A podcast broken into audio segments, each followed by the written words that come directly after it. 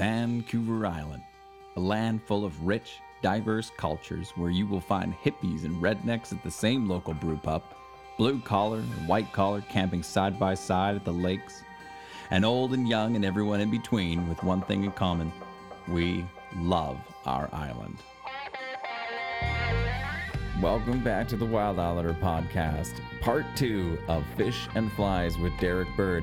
If you joined us last week, we heard all of about uh, Derek's experiences around the province and some of his uh, childhood memories. Today, we're going to be going into the world of fly fishing, specifically right here on Vancouver Island.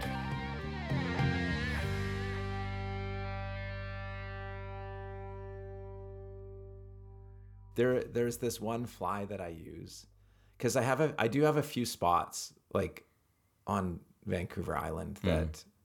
that I go that I don't tell anybody about. Like I just don't, like never. They're in the will for the kids. Exactly. Yeah. Yeah. yeah. If anybody finds my, you know, my fly fishing journal one yeah. day, then, you know, it will self-destruct, yeah. right? If it's not in, if it's not my fingerprint on it. So, um, anyways, it's, uh, I was fishing one of these spots one day, and there's a fly that I use at a certain time of year that I know you can't buy in any of the fly shops. Like okay. within, you know, I haven't checked kind of beyond like a hundred kilometer radius, but mm-hmm. I know within a hundred kilometer radius, they don't sell this fly. Um, cause it's, it's one that, it's one that I began to use, like I started to use uh, just a couple of years ago on the Kootenays. And, uh, but it hasn't kind of cross-pollinated out here yet. Mm. And and so there was one day where I, I took a cast and I and I put it across the stream and I got it caught in a tree and, and I broke the leader. And so there the fly was hanging like across the river. And it was just hanging there. And I thought, if some other angler comes along and they find that fly, like I just... I can't handle that. It's and your so, breadcrumb trail. So I had to go like, I had to figure out how to cross the river and That's how dedication. to get to that fly. Anyways, so so I'm a little bit like that, which I know is hypocritical. It's totally hypocritical. And it's one hundred percent how I'm going to because... start fly fishing from now. I'm going to look in the trees and be like, what was everybody else using? I'm, I'm not even going to lie. I've done that before and looked and been like, oh yeah, everybody got that caught. Okay. Yeah. Then. But they weren't that good anyway because they got caught. So who knows? So uh, yeah, so... um I like to say this, like for people that don't know a lot about fly fishing, as far as like technical stuff, I like to say that that you can make it as simple or as technical as you want, right? Mm-hmm. And so I think like kind of when you're opening that door, I think one of the reasons that a lot of people don't want to open the door kind of to fly fishing or or will walk through a little bit and then kind of just leave, like jump back out, mm-hmm. is because is because you look at it and you're like, man, there is like there is no amount of like study or information that I can do that will be enough, right? Yeah. It's like there's always tangled. There's always more, again. right? Yeah. Um, but but then at the same time, it's like yeah, it can be as complex as you want, but then it can also be as simple as you want too, mm-hmm. right? And and what I mean by that is like I don't think anybody would start if it was always just like if it was just like this complexity that you could never accomplish. Mm. So. So that's why I think that, you know, a little kid, you know, a little kid could can do it. They can pick it up, um, even though, you know, it's not the best way for them to start, but they could pick it up. You know, somebody who's never done it before could pick it up. Mm. Um, and there's there is something about beginner's luck, right? Where mm. it's like, you know, you see a guy that should never, ever catch a fish in a million years because he can't cast properly. Mm-hmm. You know, he's, you know, the big ugly red thing that he's gone at, at the end of his fly line was, you know, some department store special that. It's a know, starburst. Exactly. Exactly. Right. And, uh, but anyways, it, it's, so you're like, they should never, but then they do catch a fish, mm. right? And so, so I think that sometimes maybe the, the extreme technical part of it is like, part of it's true, mm. but then part of it's kind of like elitist too, right? Yeah. Like, like, oh yeah, I can do this. And so, you know, I'm going to, I'm going to talk about this and sound really important. And, mm. and, uh, sometimes it's, yeah, sometimes it's bang on and sometimes it's just people bloviating, right? Yeah. So, um, so anyways, I've said a whole bunch by not saying anything at all right now, but, no, but what hey, I, hey, but what this I mean, is artful. This yeah. is how it works. But, um, but if you want like, uh, if you want places to start, um, like Orvis, like Orvis online has a wonderful, like just a wonderful treasure chest of like, here's where to get started. Mm. Right. Like, like, here's what you need to get started. Really simple kind of like one oh one stuff, right? Just just really basic. Break down your gear setup and yeah, what you're looking for. Yeah, and yeah. if you're like, if you are planning to get into it, like, you know, I would suggest that you don't go out and buy, you know, a nine hundred dollars or a one thousand dollars rod. Go out and buy like a, you know, a hundred or one hundred fifty dollars um, combo set, mm-hmm. right? And see if you like it. See if it's something that you like. Um, and then again, too, and actually we were talking about this just before the podcast, but like, like if you can find somebody that's, that's willing to be, you know, patient and mm-hmm. take you out and show you a few things. Um, yeah. Like you can find a ton of stuff online, but there's nothing that really replaces kind of the one-on-one. Yeah. Like this is, this is how you cast, you know, you got to have like, you know, it's between, you know, it's between this, this point and this point, this on your back cast, it's got to be, you know, a full stop on your back cast. And then you're coming through, you're accelerating into your front cast. You know, it's a, it's a, it's a straight line. It's got to be a flat plane.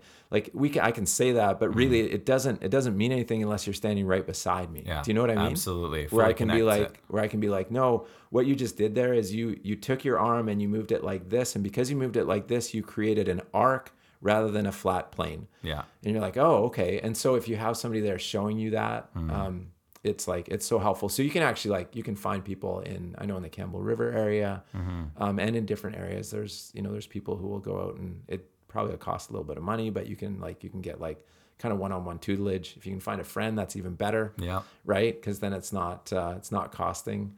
Um, but anyways, so, so it's like, yeah, but, but then again too, if you just go out and you like get a rod and there's nobody to show you and you can look online, do that because because you'll get enough where you could at least cast it out ten feet or mm. fifteen feet, right? Mm.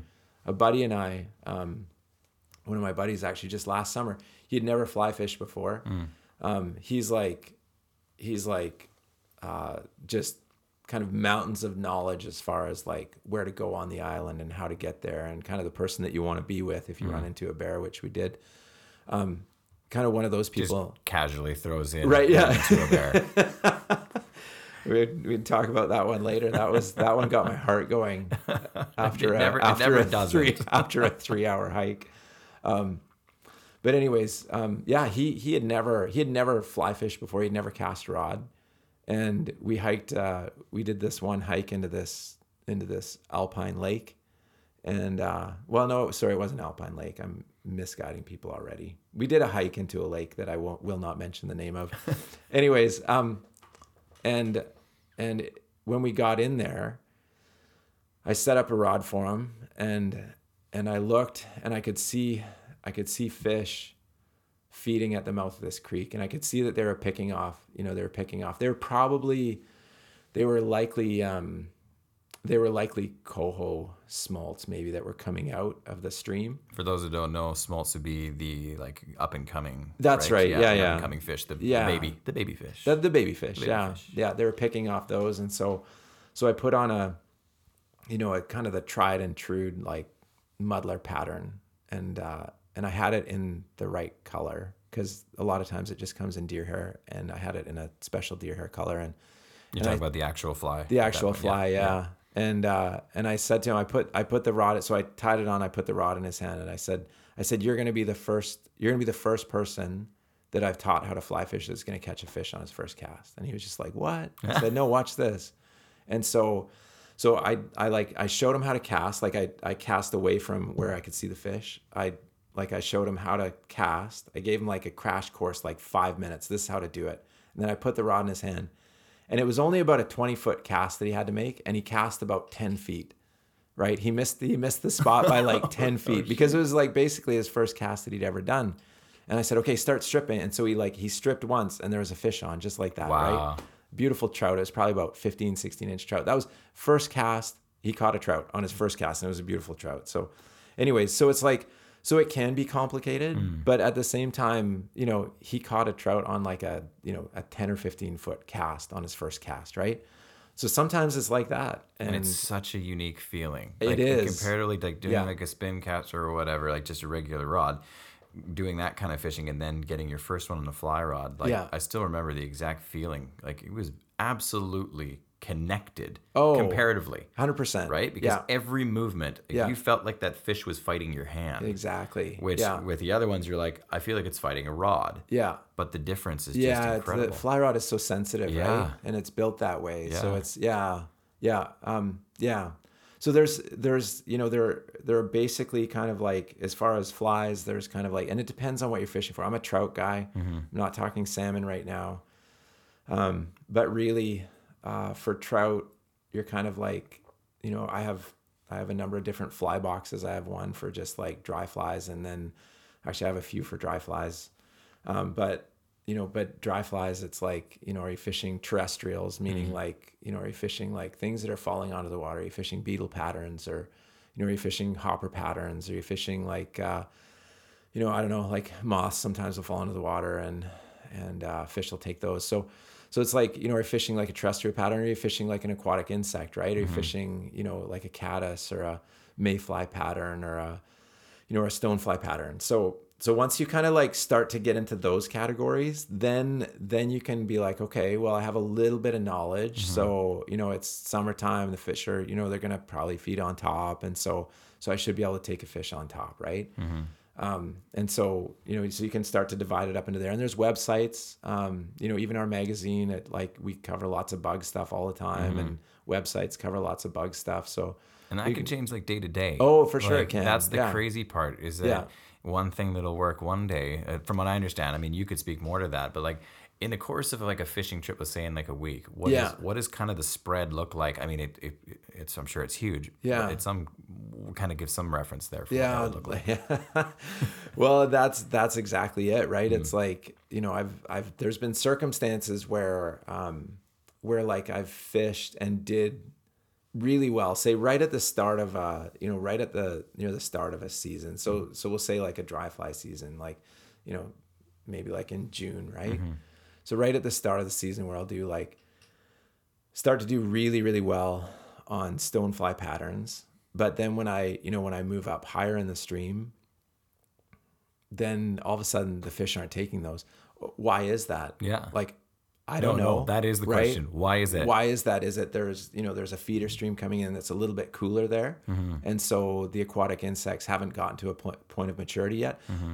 It, it could be that, right? Then all of a sudden, you know, when you start to, when you start to make these guesses, I mean, you can sound really confident in them and people will listen to you and they'll be like, wow, yeah, no, that's, yeah, that's exactly it. Well, no, it's probably not exactly it, but that's mm. a, you know, that's about as educated as a guess as I have. Right. Yeah.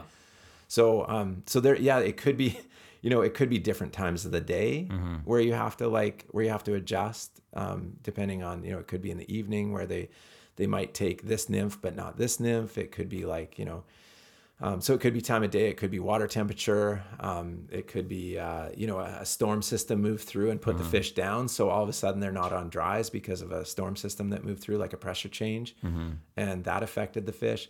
So, I mean, it's, it's like, it's pretty temperamental, but then other times where you're like, yeah, no, that's pretty temperamental. And, you know, you can go through times where you like, where you feel like the crappiest, you know, fly angler in the world because you've thrown everything at them and you just can't figure it out. Mm. Then there's other times where it doesn't matter what you throw at them, right? Where it's just like, okay, well, the, I, this is the last fly I have in my box. I guess I'll throw that on, and, and it catches fish too. Mm. So it's like, I don't know, sometimes it's like that and you feel like you're the best fisherman in the world, right? Notice how we always take credit, right? But it's a, it's a building up of like resilience and tolerance over time too, right? you're you're yeah. getting really good at rejection. You know, right, oh yeah, yeah, is, yeah. Is, and yeah. I think that that's something that uh, the majority of humanity could learn from. Yeah. It's something from yeah. the fly fishing world of... just handling rejection, right? Know? We yeah. all could learn a little bit more about yeah, that. And I love, you know, and that's one of the things I love about interacting with nature. And I think I talked about this on one of the one of the television episodes that we did a few years ago, but I talked about the unpredictability of nature mm. and how, you know, just when you think you've got something figured out, it like, you know, it punches you in the face or yep. whatever. And it's like, nope, yeah, yeah, you may have had it figured out for a few minutes back then, but now, no. Yeah, no, completely right? different. And I love, I love that because, you know, because we're this, uh, you know, essentially we're kind of, you know, as human beings, we're a little bit, you know, we're a little bit paradoxical, right? Like we want, we want kind of everything to be neat and tidy and clean. And yet we get bored if mm. it's too neat and tidy and clean. And I think that that's like, you know, when we're out in nature, that's kind of the time where we get dirty, right? Where we got to like, you know, where things aren't super predictable. Yeah. And I think, you know, like getting back to, you know, the kids that we raise or the kids that I teach or the kids that you've had in camp, mm-hmm. um, there is like, there is something so invaluable about learning that lesson in life. Yeah. That sometimes you're going to try your hardest mm-hmm. and it's not going to work out for you. Yeah. Right. What do you do? Do you, are we going to sit, you know, we're going to sit and cry about it? Well, mm-hmm. we might feel like crap, but you know what? There'll be tomorrow, right? We'll be able to try again tomorrow. Mm-hmm. So there, there's something about like, there's something about like, even when you're maybe good at something and not succeeding, even when you're good at something, right? Like when you have a ton of knowledge about something or where you've, you know, dedicated a lifetime to something, you still don't succeed. Mm. Or we see it, there, there's there's only kind of a handful of places that we see it in life. One is kind of when we engage in the outdoors, right? When it's like something that, you know, that that isn't, you know, all cemented and, you know, commercialized and where we're just kind of out in nature. Predictable. And predictable. Yeah. We see it there. We see it in sport too, right? Mm-hmm. Where it's like heavy know, structure. Right? Yeah, yeah. Where it's like, you know, you can try your hardest sometimes and come out on the losing end. Yeah. I love that. Mm. It took me a long time to love that. Mm. Right. Because especially with fishing where you just, you know, especially, you know, in your youth where it's like, well, you're, you're there to catch fish and that's it. Right. You just want to catch fish. Yeah. But, um, you know, the older I get, the more I like, the more I'm kind of like, you know what? The river kicked me in the butt today. Mm. So be it, right? I'll be here tomorrow or I'll be here next weekend, right? Yeah. And there's something kind of like, there's something, and I don't know what that is. I probably need to spend more time thinking about it, but maybe I've just, you know, thought of a new column idea that I need to research and write. But, oh, that's great. But there's something about that, right, Benj, mm. where it's kind of like, it's kind of like, yeah, no, we, you know, I was unsuccessful today mm-hmm. and, you know, how am I going to be more successful tomorrow or the next day, yeah. right? Rather than kind of weeping about it and moping about it and breaking your fly rod and going, you know what, maybe I'm not a good fly fisherman or whatever, right? Yeah, yeah, yeah. Carrying on through. Yeah. So out of all the fish that you have had the, like saying trout, that's a pretty broad term because mm-hmm. you obviously had the opportunity to f- probably fish m- what most of North America's trout? Yeah, yeah, I've yeah, I've caught kind of. So what's what's the what's that array? You're you're allowed to brag. That, that is that is okay. I, if if no one got the sense that you're you're a little bit more humble than you could be, uh, you know, I'm I'm allowing this section to be Derek's, you know, oh, kind of highlight reel of like yeah. what what have you been able to fish? Um, so I love fishing. Oh man, I love fishing. Okay, so here's a here's a list of the loves that I have to fish. I love fishing West Slope Cutthroat, because they're like overly aggressive, right? And there's usually quite a few of them. Mm. So I love that. And they attack a dry fly like, you know, just like a freight train coming from, you know, coming from the depths. And I love that. Um, I love uh, I love fishing like a summer steelhead, a summer mm. run steelhead. Notice how I didn't say winter run. Mm. I'm I've I've put in my hours for winter run. Um And I don't mind it. And sometimes it kind of scratches an itch through the winter where I'm like, no, I just need to get out. Yeah. But but they're not, you know, it's great when you hook into them. It's mm-hmm. absolutely wonderful.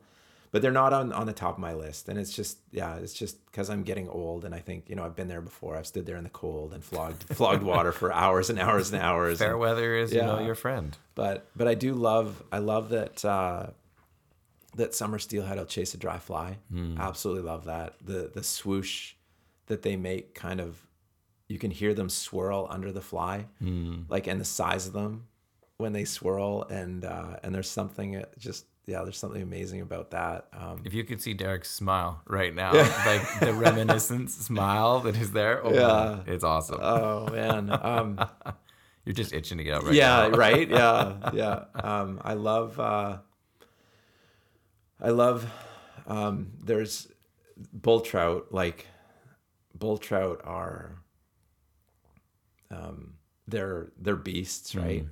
Like they're just absolute beasts. And one of the bigger sized ones or? Well, yeah, I'm, I mean, I'm for, well yeah, so bull trout, it's a misnomer because bull trout are actually char. Oh, okay. Okay. Um, which are differentiated because they don't have, uh, they don't have, is it top or bottom teeth? I can't remember. Um, top, I think it is. They don't have top teeth, whereas trout have teeth on both the top right. and the bottom. But, um, but yeah, bull trout are fun to catch just because they're kind of ambush fish, right? Okay. So, so they'll sit out like, uh, you know, they'll sit out in kind of like a glacial silt kind of area near like where a, you know, where a, a feeder or a tributary stream will come into like more of a main stem, right? Like mm-hmm. they'll they'll kind of sit out there in the silt and and just kind of ambush like they'll ambush like whitefoot, whitefish and, you know, West Slope cutthroat. And so they'll, they're kind of that ambush fish. And so, mm-hmm. so once you've figured out how to catch them, they're super fun to catch because, mm-hmm. you know, they can get kind of in the, you know, they can get up to like fifteen, fifteen pounds, a little, some of them a little bit larger, not, not very often, but up to about like fifteen pounds. That's still a big trout. Which is a big, yeah, yeah. which is a big fish. And those are fun to catch. Although I don't think that there are, um, there's, I don't, there's there's Dolly Varden on Vancouver Island in some of the streams, uh, specifically on the, more the north end of the island. Um, but uh, but as far as bull trout, they're across the strait. There's mm. some bull trout across the strait. Um, but, it, you know, it's kind of a planes, trains, and automobiles to get there. Mm-hmm. so, no kidding. Um, yeah, so bull trout are, I love, love fishing for bull trout. Mm. Yeah, because they'll, they'll, duke it out, right? Like they'll sit low in the water column and they'll kind of duke it out, and it takes a while to reel those in because they're so big, and they'll mm. go for some pretty good runs. So those are fun. Um, uh, bull trout, brown trout um, are fun. I haven't done done a lot of brown trout fishing. There's there's not a ton of places on the island that have brown trout. There are a few. There's a few lakes, um, and then one stream in particular on the island that has brown trout. That shall remain nameless. Right. Yeah. Well, it's it's uh, it's kind of more of a well-known stream, but I'll oh. I'll still kind of stick to my guns and mm. not and not uh, name, that's fair and not name specific places. Um, and then uh, yeah, and, and I've you know I've had the opportunity to, you know, to fish different just because of the magazine, right? Where mm. you know, say like a rod company will call the magazine and say, oh, you know, can you send you know can you send an editor? We're gonna you know we're gonna test out this new rod. It's not on the market yet, and we're gonna go up to you know we're gonna go up to Alaska and do it, right? Mm. So I'm like, uh, yes, please. Yes. When do you need me? Yeah. So um, so I've done that a few times. There's uh, I've gone up to Alaska and fished for silvers up there, and then also rainbows up oh, there. That's awesome. Um, silvers that that's I sounded American when I said that, right? Fishing silvers up in Alaska, um, and uh, but no, it those are coho. We call them coho here. Mm. But did you did you know that? Nope, no, no, okay, no, I was yeah, just smiling so, and nodding, yeah, just looking completely ignorant. I, had you known that, I would have been like, "Hey, you've done way too much research no, for this one." No, no, but, no, no. I have my lines. Yeah, I have my lines. So yeah, so anyways, that's uh, that's a lot of. That's a lot of fun fishing. Like fishing up in Alaska was was kind of one of the highlights of my life. I've been up there twice now, mm. and um, and I want to go back. Like to me, that's like the dream holiday, oh, right? Like amazing. And I stayed up at a lodge there. We stayed up there for a week, and I the guide that was taking us out, he was like he was as grizzled and as hardened as the Alaska tundra itself, right? Like he was just like. He was probably twenty-five years old, but he looked like he was eighty, right? Just because he was like... Yeah, all that just lack like, of sunshine. Yeah. Anyways, but yeah, I saw cool things up there, like, you know, moose crossing the stream right in mm. front of you. You know, hawks taking, like, magpies out of the sky right wow. in front of you. Like, just like, you know, just a... Yeah, just... nature kind of doing its thing. Just big Alaskan browns kind of like, oh. you know, poking their heads up on the shore. Um, there was... There was... Um, when we were there, there was like, and just huge, like huge, like bear prints, like all over the sandbars all that the we were big, stopping big on. Boys and I felt there. So confident, right? Because I'm fishing with an American guide, and everybody knows that. And this might be a stereotype, but you know, Americans, like all Americans, carry at least one piece, right? Like they carry mm-hmm. like at least one gun. Mm-hmm. So I'm like, so I felt quite confident, right? Because even though there was big bear prints on the sandbars, I'm like, well, no, our guide, like, I'm sure he's got like, I'm sure he's got packing something. Mm-hmm. Anyways, on like the third day of our, of our trip, um, we're sitting, we're sitting eating lunch, and I said to him, I'm like, hey, can I, can I see what you're carrying? Can I see like, can I see your gun? And he looked at me, he's like, I don't carry a gun. I'm like, what, what in are the we world? Doing? Like, like what in the don't world? You know where we are? Right? Yeah, he said, no, no, they the bears won't bother us. But I'm like, wow, are you really American? 'Cause yeah. like you don't carry a gun. But anyways, um, yeah, there, there's been a number of those times when we were fishing the Caribou. I went to I went to unzip the waders and, and walk into the bush a little bit to take a pee. I probably shouldn't be taking, you know, talking about, you know, taking a leak on your podcast. But anyways, no, no. I went to like I, realism. Yeah, I feel like I feel like Rick has probably already crossed that line. I think I feel like he did too. Maybe not. I like went to turn. Turned to walk into the bush a bit, and the guide His name was Skeed. He grabbed my arm. He's all, yeah, I wouldn't, I wouldn't walk back there to pee. He said, just do it right here. I'm like, why? He's all, well, you just might not come back out. He said, it's like, That's there's so bears boring. Like everywhere there.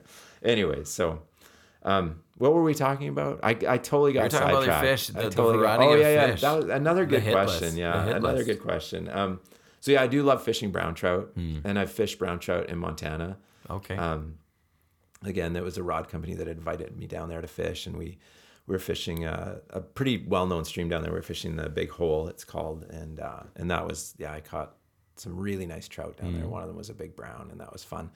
Um, lake trout, uh, my co-host on the television show that that um, that I'm on, his name's Jim McLennan, and he uh, we we both hooked in. We'd never caught a lake trout before, mm. and we were fishing a tributary that flowed into Quennell Lake, and we both hooked. Um, we both hooked some pretty monster. Like we each hooked one monster lake trout too. Like it, they probably in the, I don't know. It's hard to exaggerate when it's caught on film, right? Mm. And people might watch the film, so.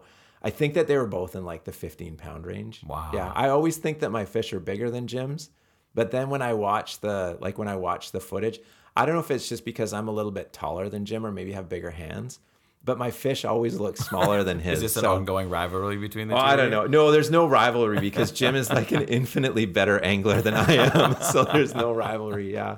I kind of, he doesn't, I don't know if he really knows it, but I kind of treat him like a, Like, or I think of him very much as a mentor. He's mm. like, he's, he's, he's also fly fishing famous, but really like really fly fishing famous. Not like, yeah, not like, uh, not like me or like people who think that they might be, but yeah. Anyway, it, it shows though, like I've seen a couple of the episodes that you guys did together, like working uh, the streams in the different ways that you did. And I think that's what attracts me to any professional, whatever sports person, mm. is being able to walk through the success and the failure. Right. And it was really yeah. neat watching you guys interact that way because he obviously had, you know, that other little bit of magic that just needed to happen to make that day right. work or yeah. just that knowledge or whatever yeah. it was. And you, you know, having experience, I mean, we've heard it. Here, yeah. right? You're talking about the story, the the lifetime that you've been in this sport, yeah. yet still choosing that humbleness of, I don't actually know everything, and somebody yeah. else can always, you know, add something to my experience. Right. And you guys, I think, really bring that together on that show. Yeah, Jim, he makes, like, it's a good, and I'd say atmosphere, um, even though we're kind of out, out kind of lots of different places filming, but... Mm.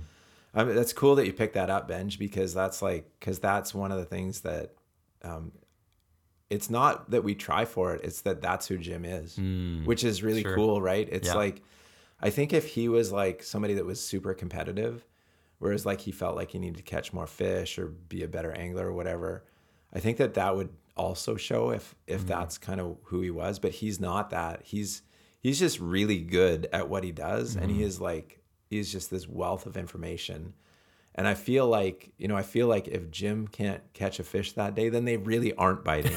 I feel like if I can't catch a fish when we're out filming, it's because it's because I haven't done it well enough or properly. But if Jim's not catching fish, I'm like, well, they're just not biting today. So we can just yeah. pack it in, right? Yeah, that's we get, how, we yeah. get a go free home yeah, card. That's how I totally feel.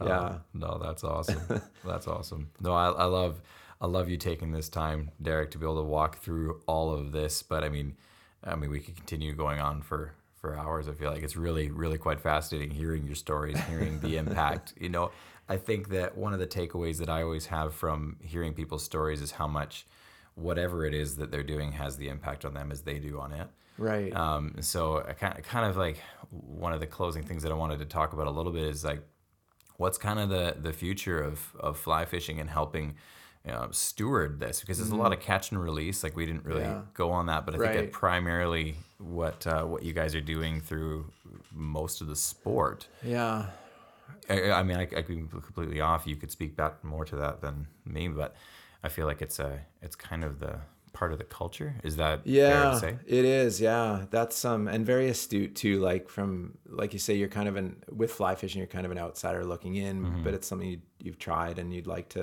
you know you'd like to get into more. And but it is it's um I think because of the type of people it attracts, mm. um And I, I don't, I shouldn't say it that way because it's almost like I don't want to sound elitist. It's, but because it's not, it's definitely not that. It's, mm. but it's like, but people that fly fishing attracts is it's often people who, um, who want to be part of, they want to be part of nature at kind of a different level than just kind of showing up.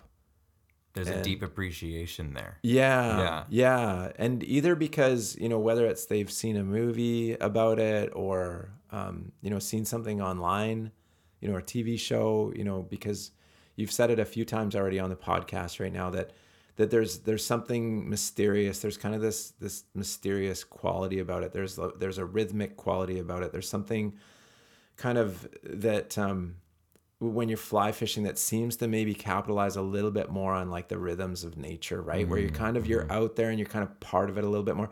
Anyways, I think that, I think that people who are at it for a long time, they do get to a place where they want to, where they want to kind of, you know, pass things on, or they want to preserve, mm-hmm. um, they want to preserve, they want to, um, they want to ensure that, that people who come after them are, you know, have a, you know, have that same, that same ability and kind of, uh, not the same ability, the same opportunity that they may have had. The borrowing from our grandchildren kind of type, th- type, theory, idea. Right? Yeah, exactly. Type idea. Exactly. Yeah. Yeah. Yeah. Um, you know, I,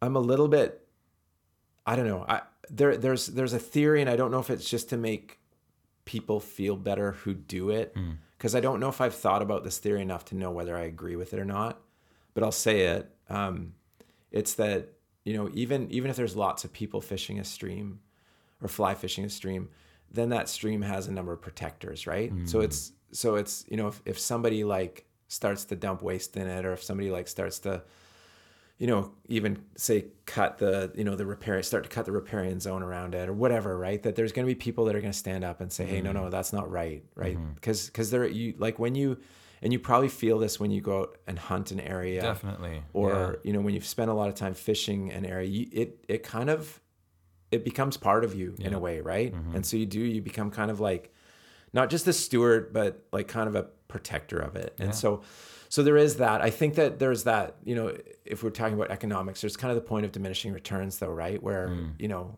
where we can, where we can become the problem. Mm-hmm. Do you know what I mean? Mm-hmm. And I do see that, I do see that in some places on, like on the island, I see it sometimes specifically during salmon season and, you know, where we become the problem yeah. rather than the solution, where it's just like there's, you know, there's overcrowding and, mm-hmm. um, you know, and. You see it in the hiking world, right? Like you'd exactly, be in, you'd be in yeah. Strathcona Park, and it's yeah. absolutely fantastic. You've got everybody in there, but because of the amount of volume in that area, yeah. there's impact, right? And yeah. so it's it's this constant struggle, and whatever it is, is that as something increases in popularity or yeah. knowledge or whatever, there's there's always a cost associated yeah. to it, right? And how, yeah. how do you do it? But I love the way that you've, you know, kind of pegged that on the head. I, I look at it as almost uh, nature's security team, whatever right. it is, whether they're the paddlers or going up Desolation Sound and doing the kayak thing and yeah. being able to keep in a, keep tabs on what's happening there, or whether it's the fishing community, whether it's whatever yeah. in the middle of the ocean and they're doing sailing and you get other data. There's some really neat communities out there that pour into that. And, that's right. And I think that the fly fishing community has, you know, has a has a big seat at that table as yeah. far as, as that's concerned, because they're in those remote locations, because they're seeing um, these wildlife that not everybody's going to see. Yeah. You know, like yeah. how many people are going to see half of what you've already seen yeah. and be able to pass that knowledge on and the value of it. Yeah. There's really something quite profound about that. Yeah. Yeah. Yeah, there really is. So, yeah. So I, like, I don't know. I, you know, I, Benj, I don't know the answer. And I think the reason that, you know, that my heart's a little bit heavy when I say I don't know the answer is, you know, you look at, you know, look at Vancouver Island, specifically Vancouver Island, mm-hmm. winter, winter steelhead runs, right? Mm-hmm. Well, summer and winter steelhead runs. Like, obviously, you know, obviously we've done something there that's, that, that hopefully isn't irreversible. Mm-hmm. Right. Mm-hmm. Like, you look at the regulations and you see like, you see how many streams now are closed down mm-hmm. um, to to help kind of bring back like a steelhead population, and and you just you just wonder like, you know, like have we gone have we gone too far? Like like what have we done, right? Mm-hmm. And so so I kind of wonder that. I I don't have a solution for that, right? It's always like it's always a finger pointing game. Mm-hmm. And, and it's kind of like, you know, once we, maybe once we get past the finger pointing, the finger pointing is, you know, and I don't want to, definitely don't want to be political on your podcast, but, but it's the, it's different groups that point fingers, right? It's sure. like, you know, it's like overlogging, or it's like, you know, it's the fish farms, or it's, you know, it's this or it's that, or, and then we always end up with, you know, climate change, it's this, but you know what, it's like, it, it likely is probably the anglers too, mm-hmm. right? Where, you know, there's, there's a mortality rate that goes along with even catch and release. There's, mm-hmm. you know, and so, so I think that it's at a point where, you know, where there needs to be, you know, it's kind of like finger pointing needs to stop. And it's like, okay, there's a problem, mm-hmm. you know, with, you know, with this species. Mm-hmm. And so what are we going to do? Right. Are yeah. we just going to let it, are we going to let it go and see if it rebounds? Are we going to mm-hmm. like, you know, continue some studies and, and, you know, try to figure out what's happening. Like, what do we do? And I, I don't know. I, I don't know the answer to that, mm. Benj. I wish I did.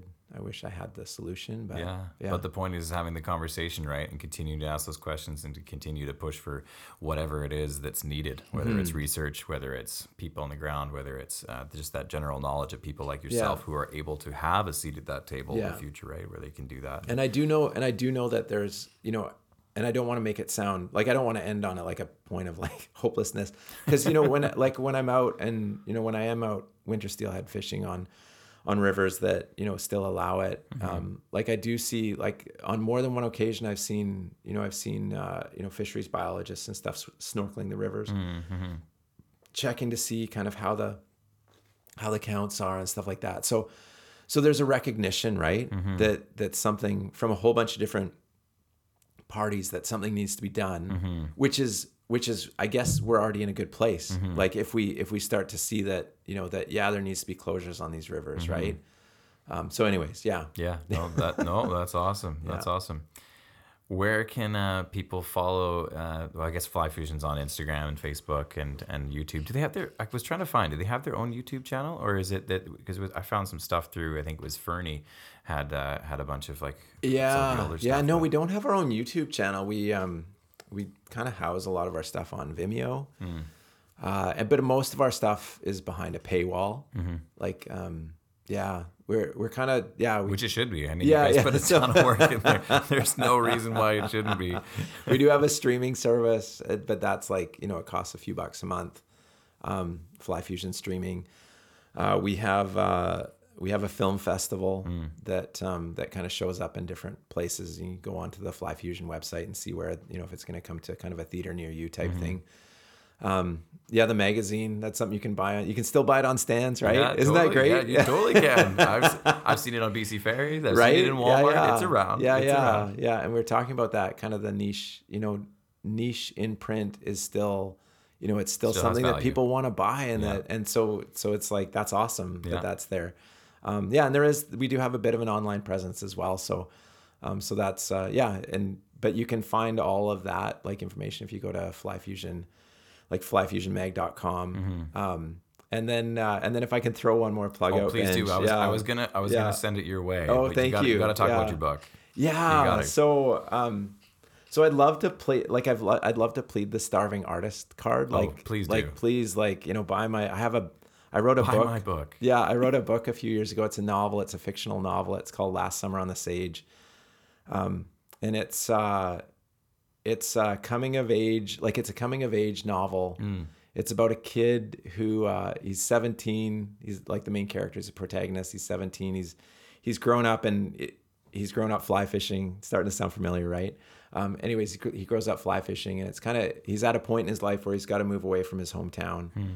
and uh, and kind of make a decision about his future as far as you know, college, university. Anyways, it's all about him trying to make the most of his last summer. Mm. And and there's just like multiple events that kind of happen um, in his last summer that make it uh, that make it you know exciting. There's a bit of a there's a love story in there um, that uh, yeah it's there's a love story that, that's in there. I, I don't want to give that one away, but there is a love story in there too. That's uh, which I don't know how you know I definitely don't know how like I don't know why I wrote it that way. Mm.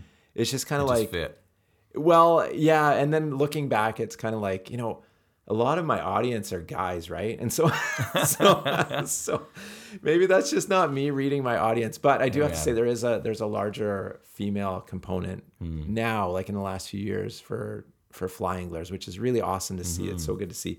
Anyways, if you're a female fly angler, please buy my book. If you're a male angler, uh, please buy my book. Um, I, I'm biased, but I really love it. It's, um, it's, uh, there's a character in there. His name's Jack.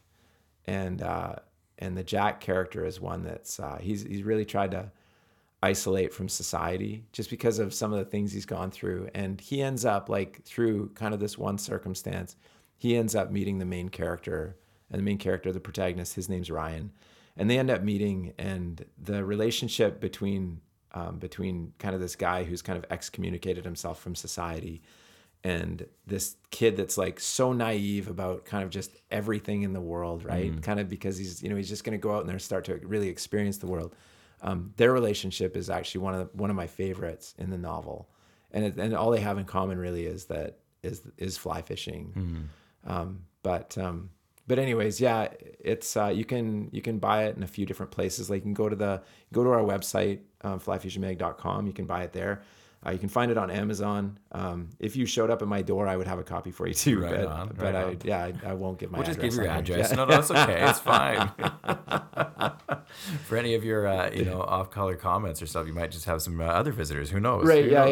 yeah. That's right. You got to get an audio version of it too. See, oh, that, I'm a big audio person. Yeah. That was the first thing I looked for. Is like, do you have an? Audio? Oh yeah, that'd be yeah, great. Yeah. I could get you to read it. Oh, I could definitely. get you to do the. Yeah, you have a very like a very resonant radio voice. I can see well, why you're doing the podcast. Main character has that same resonant voice. That's yeah, yeah. Anyways, it's uh, yeah. So it's a, uh, it's it's got parallel plots in it, which um, yeah, which are quite exciting to me, anyways. And kind of how that those parallel plots come together is really really cool. So so it kind of keeps you on the edge, kind of mm. keeps you guessing until the very end of the book. Um, and and then how do I connect it to Vancouver Island? Well, the the novel actually ends up like kind of the last uh, the last scene. Is ends up on Vancouver Island. Right on. So yeah, that's so, awesome. Anyways, it's yeah. on my read list. I'm looking forward. Cool. To it. Yeah, yeah, yeah. So that's, that's great. great. Yeah, yeah. Well, thank you, Derek. I so appreciate this. I know your schedule is fully busy between high school teacher and Fly Fusion editor. Like it's it's. I'm just very very grateful oh. for giving the time and for doing this and for sharing a bit of your story. And I hope that people benefit just as much as I feel like I have just hearing why you're passionate about what you're passionate about in the outdoors, but. Um, specifically in this area of, of just beauty and yeah. being able to see it for what it is in fishing. I think yeah. there's something really spectacular about that. Yeah. And Benj, thank you so much for having me on. Like, seriously, what you're doing, um, you know, you're, you're documenting, right. You're documenting parts of history and sure. that's, that's kind of, you know, and it's not, I realize it's not just that, but, but kind of sharing your passion and, and allowing people to come in and share their passion about the outdoors and about Vancouver Island, I think is like, it's a really good thing that you're doing. So please keep it up. Thanks, um, appreciate it. Yeah, yeah, yeah. So yeah, and and you're really good at it too. Oh, yeah, thank so you. That was good. Yeah, I appreciate it. That was it. fun. It was fun. It was actually like, it was a fun experience. Good. So, yeah. I'm glad. Yeah, it was good. Awesome. Well, yeah. Thanks so much for coming on. All right. Thanks, Benj. If you enjoyed being a part of listening to Derek's journey as I did, you can go and follow him on Instagram at Derek R. Bird, or you can follow him on Facebook, Derek Bird. You can go and check out his book, The Last Summer on the Sage, and make sure to watch for Fly Fusion Magazine's next issues anywhere magazines are sold. If you haven't had the chance, please go and check out Imagine Camping. Imagine Camping has the Fireside Forks. They are the must-have for any camping trip. Whether you're new to camping or an experienced outdoor enthusiast, you've never seen a campfire roasting stick like it. These compatible roasting sticks can be used when hiking, backpacking, mountaineering, off-roading, RVing, you name it, you can probably use it if it's got flame. Go and check out the Fireside Fork at imagine camping dot com.